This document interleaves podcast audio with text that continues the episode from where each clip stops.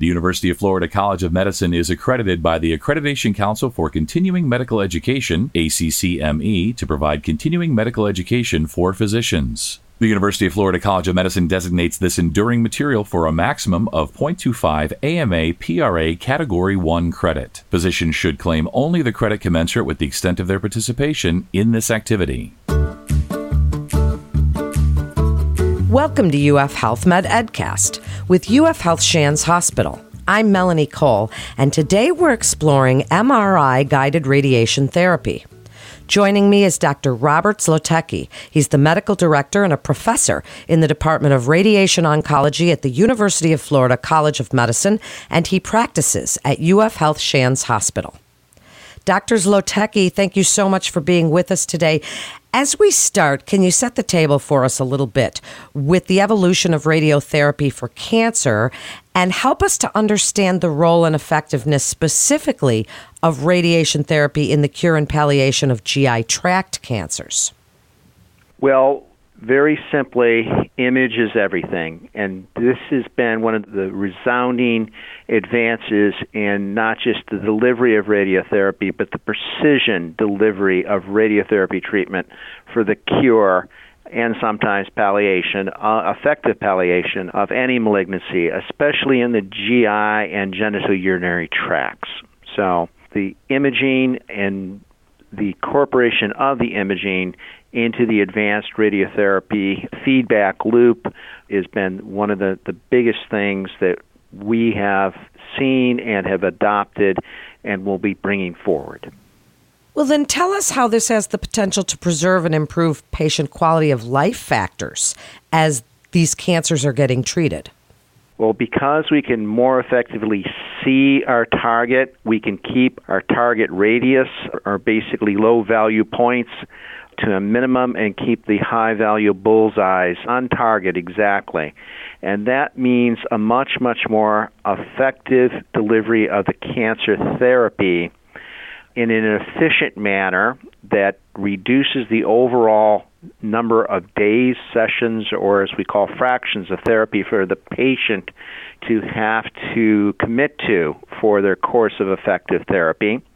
So it's a huge time improvement for the patient, and thus it's also becoming a huge quality of life improvement, not just from the commitment and the experience, um, the side measures of investment in the cure of cancer, but also in sparing the risks of side effects that is without a doubt a huge focus of the whole treatment. But in this case, we achieve that while also increasing the efficiency of the care overall and the targeting of the effective treatment of the tumor. Dr. Zlotecki, this is really fascinating technology. So, how have you been integrating this into clinical radiotherapy planning and monitoring? Tell us a little bit about what you're doing at UF Health Shands Hospital at UF Health Shands, we've always had a very close working relationship between the diagnostic radiology and the therapeutic radiology departments, and we've incorporated many of the diagnostic findings and the technique for honing in on targets that are identified directly brought into our treatment planning process. We have not just adopted the imaging and the imaging technology, but we've also adopted greatly the knowledge base from diagnostics to better identify both the, the presence of a tumor and the boundaries of a tumor.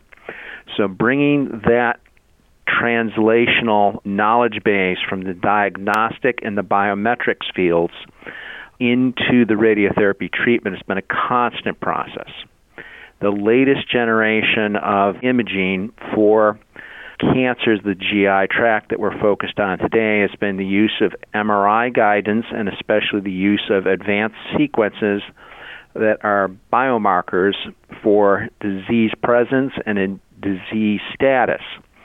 Those include diffusion weighted imaging, an effect of just basically the, the water motion around and about a tumor and surrounding tissues, and other factors that will become much more applicable in the future, such as blood oxygen and tissue oxygenation effects. So we are first adopting the diagnostic imaging technology and incorporating the treatment response markers into our treatment planning process. So, doctor, now as we look towards what's happening with this technology, how is the added value of real time physiologic MRI for treatment planning and response addressing a long standing challenge for radiation oncologists for mobile tumors, which can often change positions in unpredictable ways? Tell us what you're doing at UF Health Shands Hospital in that regard. So, one of the biggest advances in MRI guided radiotherapy is the concept of adaptive therapy, adapting to position, which is really not that different than what's been enabled in CAT scan based technologies, but adapting to shape and into motion.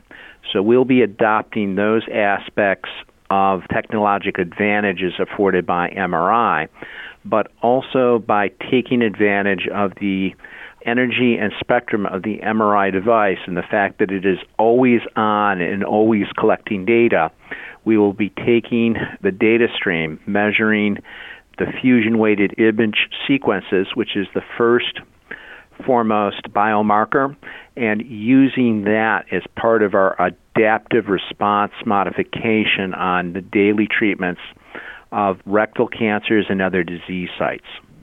Can you speak about some of the technologic advances that have increased the safety of radiation therapy treatment for other providers that are counseling their patients? This is always a big question. The technology of safety is absolutely inherent in everything that we do. The technology is so advanced, just think of it as even the realms of rocket science safety and airline safety. Those are the kind of things that we strive for and hope to exceed. The practicality of it for patient care delivery in the treatment of GI cancers centers on concentrating the focus of the radiation on the tumor site while very importantly excluding or achieving avoidance of what we call organs at risk. First step is identifying the position of those normal, healthy tissues and organs, and basically accounting for the fact that in the gastrointestinal tract they're in a constant state of motion. So that is the short term and the long term advances that are being achieved with the real time active imaging and not just in any single fraction of radiotherapy, but from fraction to fraction as the patient's anatomy and physiology adjusts on a daily basis, and now as the tumor parameters adjust in response to treatment effect of the day before and the day before, we can better optimize the avoidance of normal healthy tissues and the treatment volume that is really needed and really required to cure that tumor and do it safely. As we wrap up, Dr. Zlotecki, and again, this is really interesting technology. What would you like other providers to take away from this podcast? What do you feel are the meaningful endpoints of what you're doing at UF Health Shands Hospital? First and foremost is we're providing an effective, deliverable, comprehensive path of treatment for patients within a system that will be efficient and effective. We will be able to safely, very, very safely, reduce a course of radiotherapy treatment from 25 fractions over five weeks to five fractions in one week and do it with safety and efficacy. Not only will we be taking advantage of the most sophisticated real time imaging surveillance of the patient and patient anatomy during the course of treatment, but on a day by day basis, we'll be taking into account in the treatment planning process the biometric physiologic responses of the tumor as it is day by day treated and destroyed by the delivery of radiotherapy. Thank you so much, Doctor, for joining us today and sharing your expertise to refer your patient or to listen to more podcasts from our experts. You can always visit ufhealth.org slash medmatters.